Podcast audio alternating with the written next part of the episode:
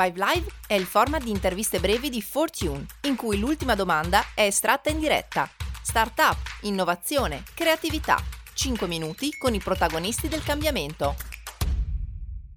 Ai microfoni di Fortune per Startup Italia c'è Luis. Luis, vuoi raccontarci un po' eh, il tuo intervento in main stage oggi? Hai parlato di, di, di, trend, hai parlato del tuo approccio con i social, hai parlato dell'offline anche come, come nuova frontiera. Eh, vuoi raccontarci qualcosa di questo intervento? Sì, innanzitutto grazie, grazie, grazie. In realtà non mi aspettavo durasse così poco, non mi ero informato e quindi l'ho presa molto comoda pensando adesso stiamo qua un'oretta e, ehm, eh, cosa ho detto in breve? Che faccio video concisi, che sono di poche parole, la comunicazione la prendo in modo molto semplice perché deve essere semplice a mio parere.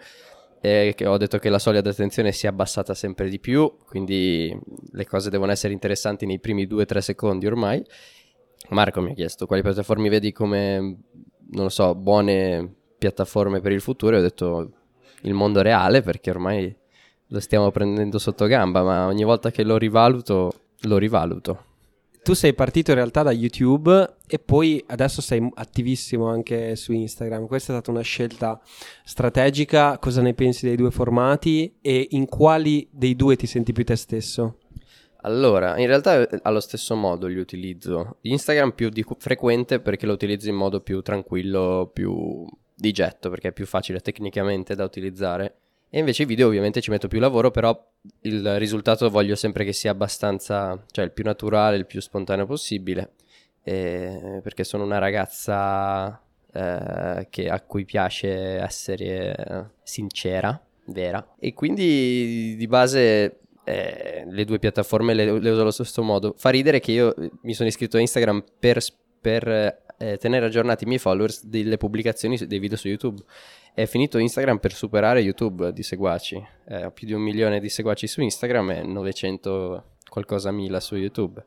È ironico. Diciamolo ironico. Forse una delle caratteristiche che arrivano prima no, di te è la tua naturalezza quando comunichi eh, e quindi quello che c'è veramente di Luis in, in ogni messaggio che dai. E volevo chiederti, questo è stato una, una chiamiamola strategia o comunque un modo di comunicare che hai acquisito mentre lo facevi o lo avevi già deciso? Com'è stato il tuo processo? Io mi sono eh, creato a tavolino con un gruppo di massoni.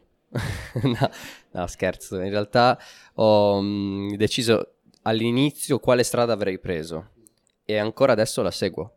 E sono dei semplici fondamenti che continuo a seguire per non perdermi perché sapevo che eh, sarebbe stato facile col passare del tempo perdere di vista quello che mi piace fare, quello che mi piace essere e quindi mi sono detto eh, di rimanere il più possibile real, capito? Eh, eh, perché è la strada più facile alla fine, perché dal momento che inizi a, a impersonificare qualcosa che non sei, eh, lì dopo un po' crolla, mentre se sei te stesso, cioè sono davvero cose banali da dire, però se sei te stesso, eh, essere se stessi ripaga sempre. Guarda, l'ultima domanda curiosità, diciamo, quando raggiungi un certo tipo di visibilità si innestano anche dei processi eh, inaspettati, no? Ci sono tante persone che ti, ti, vogliono bene, tante che ti vogliono male, tantissimi feedback di qualunque natura, quindi è molto difficile forse rimanere centrati su quello che su quello che si è, perché mh, mm, magari la, mh, mm, l'immagine che si ha di se stessi cambia anche questa mentre si, si, evolve questo processo. Quindi